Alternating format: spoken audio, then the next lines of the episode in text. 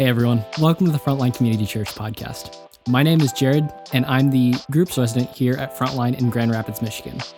Our mission is simple to see zero people unchanged by Jesus. And so, whether you've been following Jesus your whole life or your journey has just begun, we hope that this message will help you draw near to the person of Jesus, be challenged and encouraged by his word, and be moved to action. We hope these next few moments are a blessing to you and equip you to see who God really is and who you are in him. Morning, Frontline. Just good to see all of you. Uh, how many of you love second chances? Okay, let me ask it a different way. How many of you have blown it so bad you were desperate for a second chance at some point in your life? I'm going to tell you one of mine. Uh, I went to Panama City Beach as a college freshman. The best part about this is it was considered a mission trip. So, I mean, just fill in. The, I got to fundraise to go to Panama City Beach as a college freshman. Uh, showed up down there. My single game was thriving. Uh, did not have a relationship, did not have a girlfriend. Uh, it had been that way for a long time. And I remember thinking to myself, like, this is, this is the trip that's going to change that forever. Uh, we went to this Christian conference down there in Panama City Beach. If you've never been there, it's kind of a dump. Uh, it's definitely like a, a college party town. Uh, so we were all staying at this event, and it was actually like an evangelism conference. It's where I actually learned a lot about how to share my faith with people, uh, total random people, strangers, people who are there for a totally different reason on spring break. That was the conference. And so we were all staying in a similar hotel. And I remember thinking to myself, like, I might meet my wife here. Just getting excited. And when I get excited, I tend to do stupid stuff. I don't know if anybody else is like that. And so, kind of checked in, dropped off the gear and the bags, whatever. I walked down to the hot tub of climb in the hot tub and I notice a, a, a, woman standing there that was attractive to me. And so I start up a conversation. I'm getting nervous and uh, I say, Where are you from? And she says, I'm from Ohio. And then I decide to do something that I've never done with any other human being ever. I spell where she's from with my arms like I'm singing the YMCA. Just kind of first reaction, I go, Ohio. And her smile back at me was the smile that said, You don't have a girlfriend, do you? and I continued to stay in that state. And I walked away. My prayer was this God, please let me never see her again. Please, Lord. I'm grateful for second chances. Years later, obviously, worked on my game, set up. I was set up on a blind date uh, with my wife. I walked in, my hands were in my pockets the entire time. I went, no spelling stuff, hit it off. Second chance was taken and it paid off.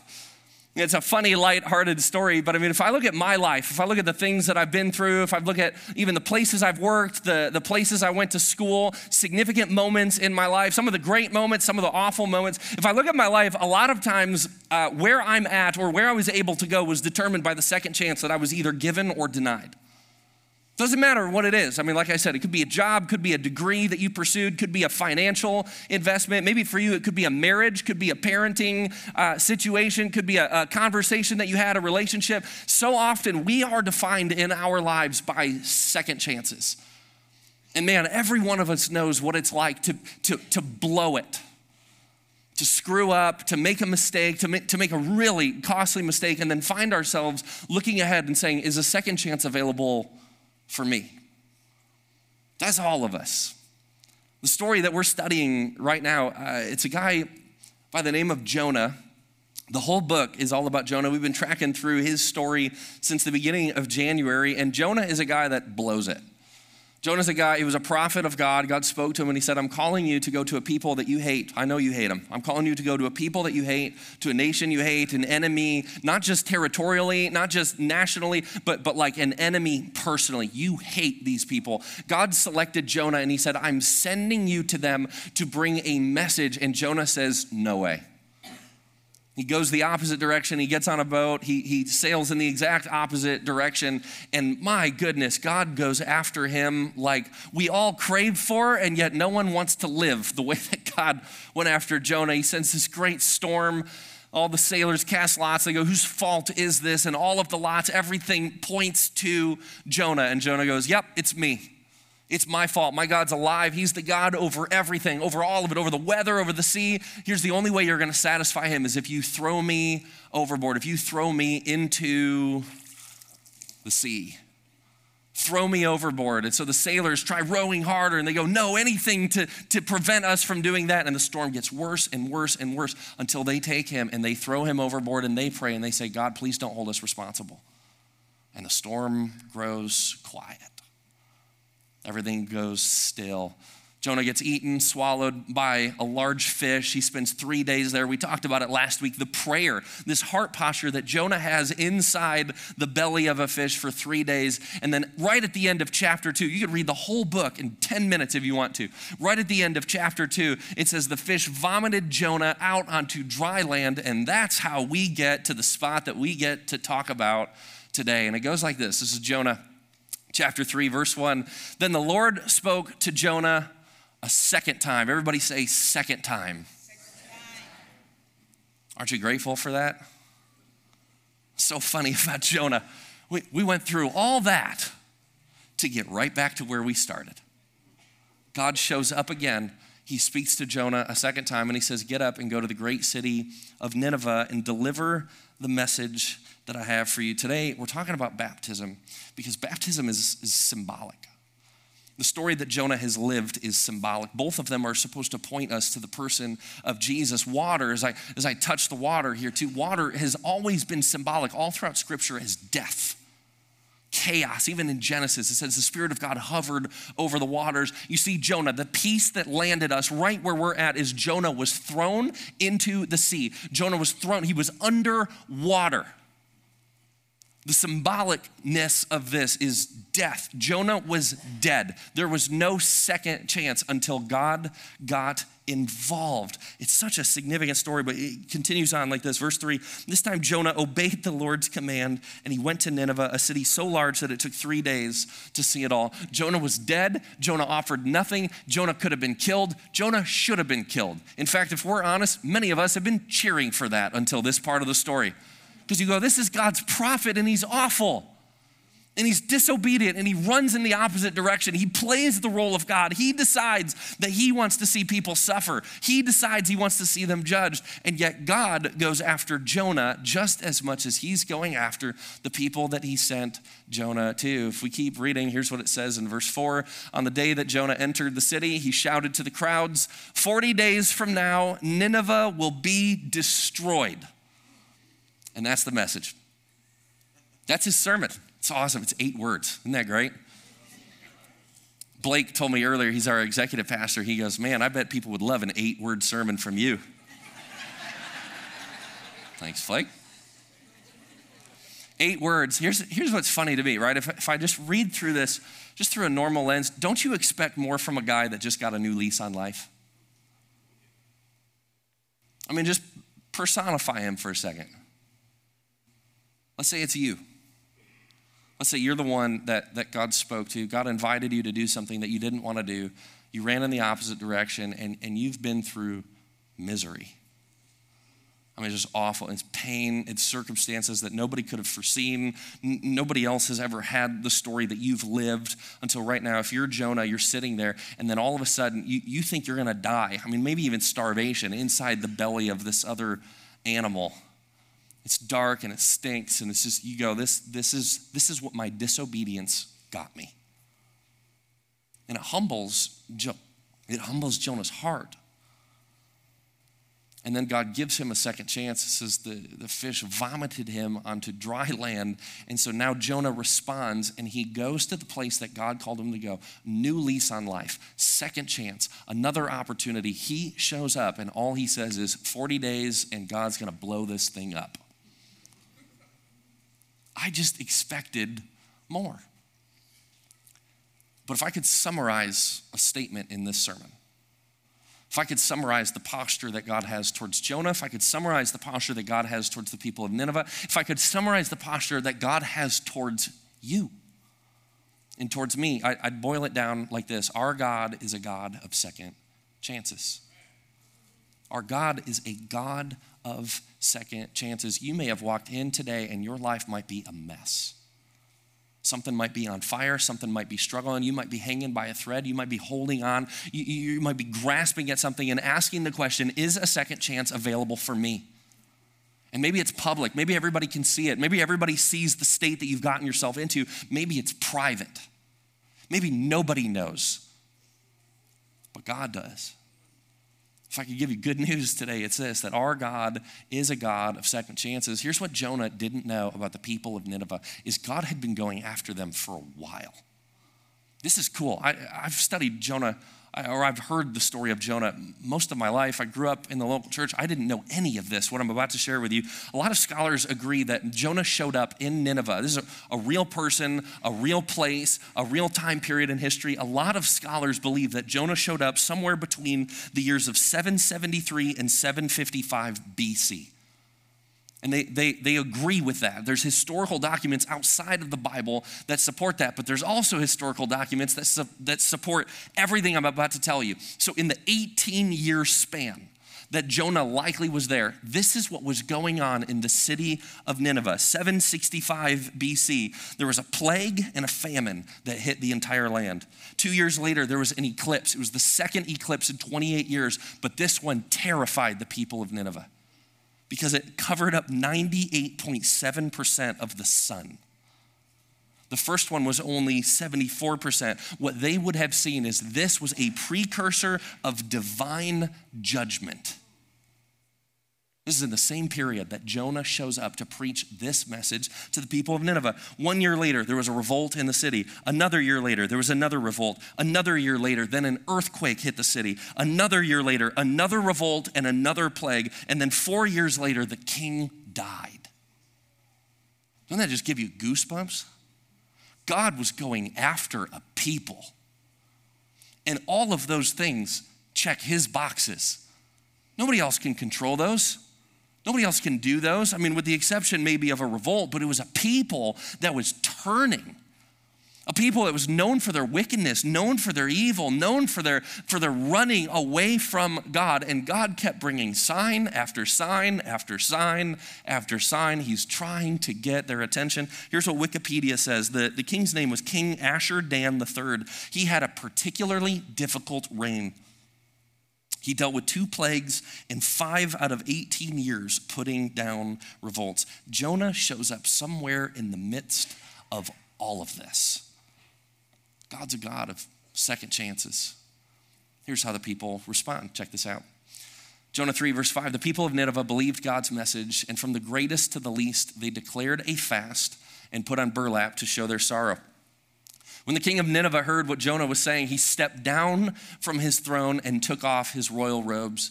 He dressed himself in burlap and sat on a heap of ashes. Then the king and his nobles sent this decree throughout the city No one, not even the animals from your herds and flocks, may eat or drink anything at all. People and animals alike must wear garments of mourning, and everyone must pray earnestly to God. They must turn from their evil ways and stop their violence. Who can tell?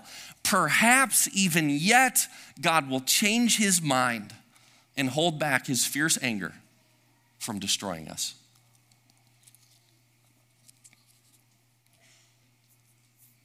It's a heck of a response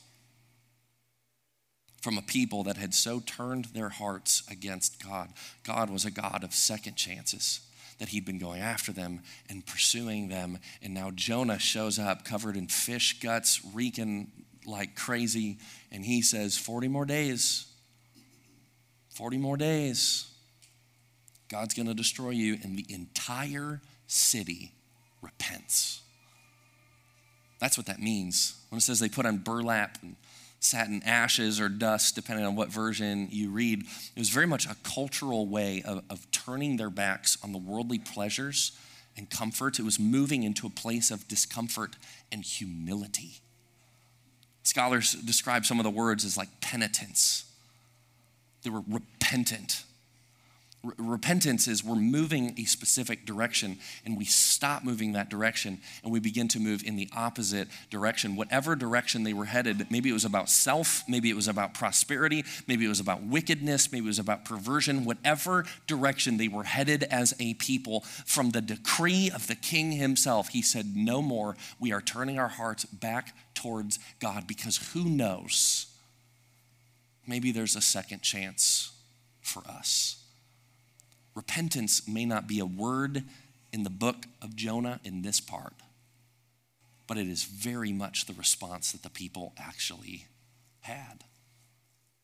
It's funny is if I think about confession and repentance, uh, it actually brought me back to uh, being a high school freshman. Uh, I was in Chicago. My family lived in Chicago for six years, and I ended up going to not one of the public schools that I actually wanted to go to. My parents signed me up to go to a Catholic high school. So my freshman year, I was in a Catholic high school, and uh, I learned a lot. I had to take one of my classes was fundamentals of Catholicism, and uh, I didn't make a lot of friends. Actually, I take that back. I didn't make a lot of friends with the professors or the teachers. I made a lot of friends uh, around me. Uh, I said something along the lines of at the beginning, uh, "My dad's a Lutheran pastor. I'm not Catholic, and I'm not converting." That was how I pitched myself. You know, like if we're speed dating this is who I am.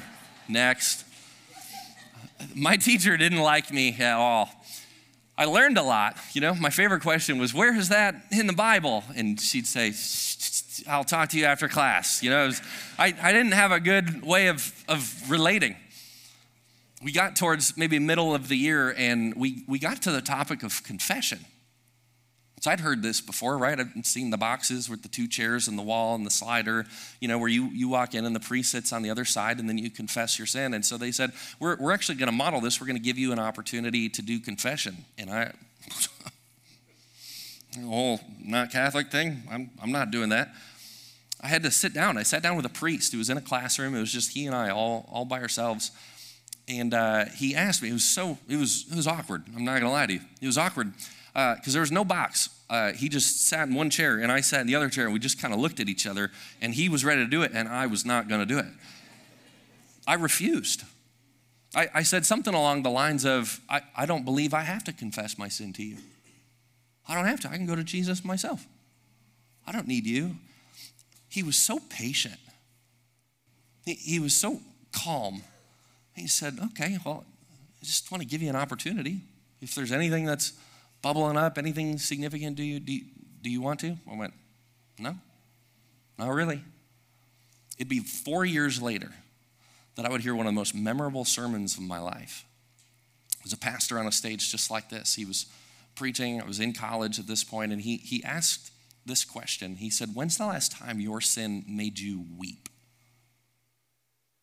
And I sat there, and in my head, I said, Never. I, I don't ever remember that. And it bugged me. It still bugs me. When's the last time your sin made you weep? Fast forward a couple months, I mean, I was actually pursuing a relationship with Jesus for real. I was driving in my car, I was driving for a couple hours, and I remember I got about halfway to my destination. I was about an hour and a half, and I turned on worship music and I started I, I started worshiping, started praying, singing, and I started confessing. God, here's, here's the thing that I did. And the difference was I started confessing it out loud. God, I just repent of this and that. And I, I got hyper specific. I kept saying it out loud. I had to pull my car over because the, the tears that had begun welling up in my eyes began flowing to the point that I was like, I'm going to wreck this thing. I parked my car and I sobbed. If I look back on both of those stories, what's so interesting is when I sat with that Catholic priest, what I thought is he just wanted to know my stuff. He wanted to know my dirt. He wanted me to, to say it out loud so that he could, this is what I thought, so he could judge me. You know what I, I see right now? He was giving me the opportunity to see my own sin think we have this way where, as a people, or as individuals, as people in this country, we have this way of, of not engaging repentance and confession, and it turns into a cycle. When, when we go in kind of soft, or when we go in apprehensive, when we go in guarded, it doesn't do a lot. In fact, it doesn't translate to aloud. When we actually confess our sin, when we say it out loud, or when we confess it to somebody else, it forces us to acknowledge out loud what we have done wrong and see our own sin through somebody else's perspective. That's what the people of Nineveh did. They announced their sin and they put on sackcloth, they put on this burlap, and they sat down and they said, We have sinned. And everybody sees it. That's the type of repentance that moves God's heart. It's a type of repentance that isn't just feeling. When repentance is just a feeling, we end up becoming callous to that and desensitized to that. And then it doesn't lead us anywhere. And especially, it doesn't lead us to action. And the longer it goes on, the longer our hearts remain hard. And it becomes harder and harder and harder to overcome. Here's what's so funny about this whole story of Jonah is we see a picture of softness of heart from the most wicked people described in the entire book. We see the people of Nineveh that turns their back on their own sin, on their own wickedness, on their own evil, and they say, My eyes are going to be focused back on God. I'm going to repent. My softness of heart is now evident. Here's what's ironic God's own prophet remains hard in his heart. He resists confession, he resists repentance. Even after a second chance at life, he shows up to the people of Nineveh, and his message is coarse. The type of repentance that God is after is one that doesn't just translate into a feeling, but into action. That's where the second chance of God actually comes from. It comes from a repentant heart. So many of us would rather be ignorant of our own sin rather than be aware of it and broken by it. Let me say it one more time. So many of us would rather be ignorant. We'd rather not know what's there would rather function in our lives like it doesn't exist or like it doesn't affect us, it doesn't affect the people around us. We'd rather function out of ignorance than function in total awareness, seeing ourselves as God sees us, and then to be changed by that. The reason we're talking about baptism today, this water, water is a symbol of death was talking to one of the women on the worship team this morning. She said, when they were gathered around this tank this morning, she said, the image I had was like a bunch of pallbearers holding a casket. Do you know how spot on that depiction is? This is a symbol of death. When you celebrate baptism, when you go into the water, it is symbolic of dying to self and coming back to life. And so here's, here's what she said, and she's so spot on. There's so many people that have walked today, and you are buried in the tank. And you're living out of this functional life that says, I don't get a second chance. Maybe I don't need a second chance. Maybe I don't want a second chance. Maybe I can get myself out of this tank by myself. Here's the problem where that whole thing falls apart you're dead. Dead people can't do much. Jesus shows up on the scene and changes all of it. Jesus, the, the whole reason we're studying the book of Jonah is the same reason we celebrate baptism, is because Jesus is the one that can make dead things come back to life. And he does that through repentance through a repentant heart where we come to Him and we say, Jesus, I can't fix myself, but I know you can. Jesus, I can't bring myself back to life, but I know you can. Jesus, I can't pay for my sin, the sin that, that, I, that I created, that I did, the decisions I made, I can't pay for it. And Jesus says, I know, but I can. Jesus invites us to come to Him with our filth, with our death, with our sin, with our brokenness. Jesus has a message for you today, and the message is this there's a second second chance available. There's a second chance available for you.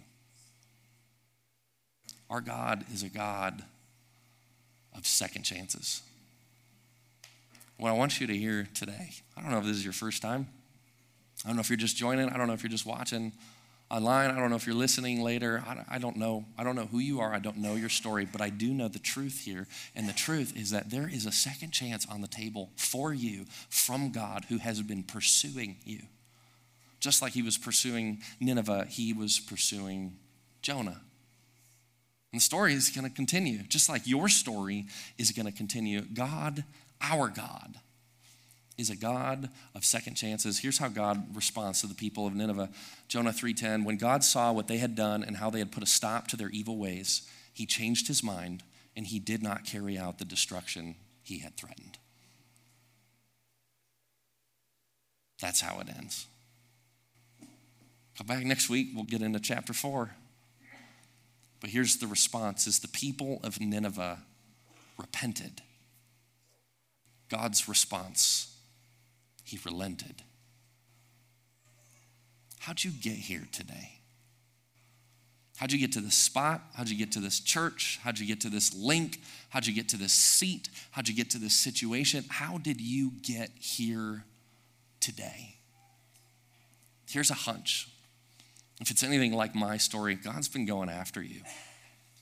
He's been pursuing you, He's chasing you, He's trying to get your attention. Maybe some things right now in your life are on fire and they're not going well. Maybe things look so bad right now and they're so broken that you've contemplated giving up.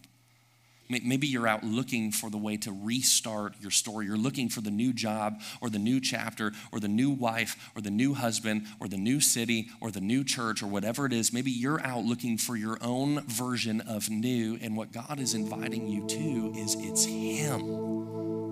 You've been trying to do this in your own power. Your own power cannot resurrect you from the grave. That's Jesus' power.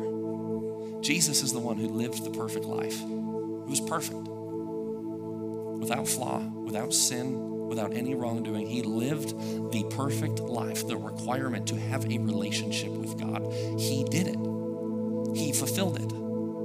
But then he, he stepped on the other side of the line and he looked at us, a people who did not live a perfect life, who have pursued the pleasures of the world, who have pursued greed or lust, who have blown up their lives, who have blown up marriages, who have blown up relationships with children, who have blown up everything we've been entrusted with. We somehow managed to blow that up. Jesus stepped on our side and he said, I can redeem that. I can bring a second chance. So he went to the cross. And our second chance cost him everything. Second chance, he was beaten, he was whipped, blood everywhere. Took a crown of thorns and they jammed it on his head. They mocked him, they spat on him, they hoisted him up on a cross. And as he hung there, you know what he said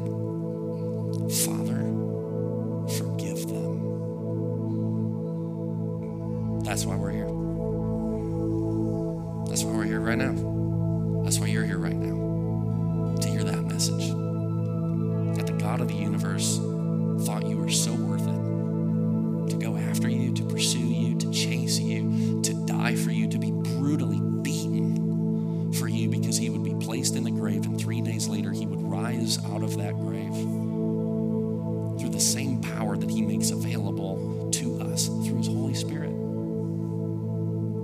God's writing a story right now. He's writing your story. What's possible for your life if you entrust your second chance to Him?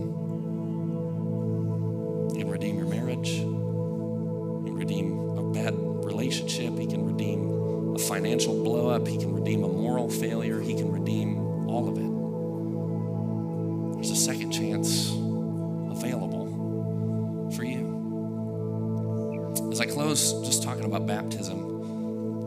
why we, we celebrate it. This is why we celebrate baptism because it is symbolic of an inward decision to surrender everything to Jesus, to repent to Him, to die to ourselves, to find new life in Him. Jesus says, if you if you do that, if you put your faith and your hope and your trust in me, then get baptized. It is this outward representation of what you have decided to do inwardly.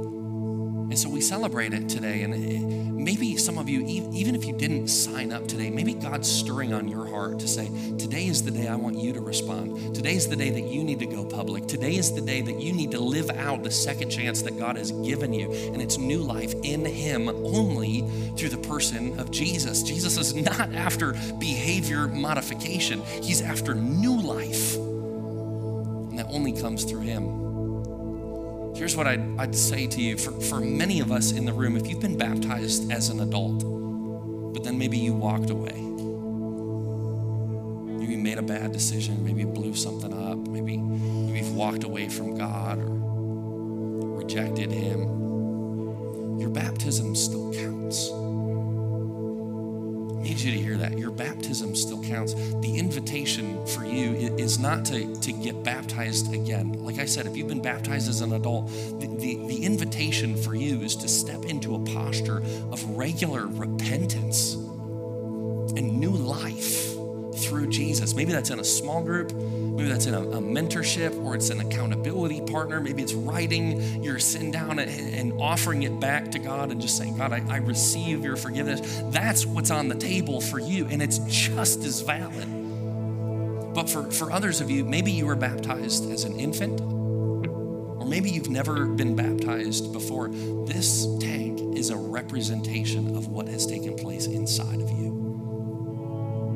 if you say, Jesus is my Lord, is my Savior, I wholeheartedly surrender my life to Him, and I want the second chance that only He offers. I want to offer you the invitation on His behalf today, even if you didn't sign up.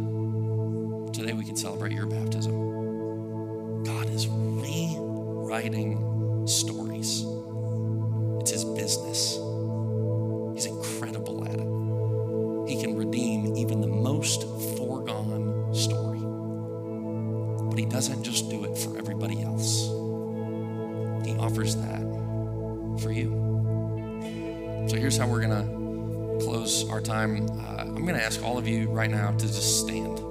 invite you to stand. We're going to move into uh, a song here, and during this next song of worship, even just like Cody was describing, worship, can I just invite you to worship in this next song out of a place of repentance? worship out of a place of gratitude, worship out of a place uh, of just a grateful heart for a second chance that comes from God. If you've signed up ahead of time to be baptized, right now is when I want to I want to invite you to move over towards this side of the stage. We have a team that's over here. They're just going to walk you through a couple instructions, let you know so there's no surprises as you come out. But we're going to celebrate baptism together. So if you've signed up, go ahead and move that direction. If you didn't sign up, that's okay want to let you know we're, we're going to celebrate those that have signed up first. And I just want to give you some time. If you're wrestling right now, I, I'm not going to put you under the gun, I'm not going to put you on the clock. Just sit with an open heart and say, God, is today the day that you want me to do that? And you've got a couple minutes to discern that, and I'll come out and I'll give you another opportunity to respond. So, sound good? Great. Let's worship together. We hope this message encouraged you in seeing who God is and who you are in Him. If you want to take a next step, visit frontlinegr.com slash next. We look forward to connecting with you there, and we'll see you back here next week.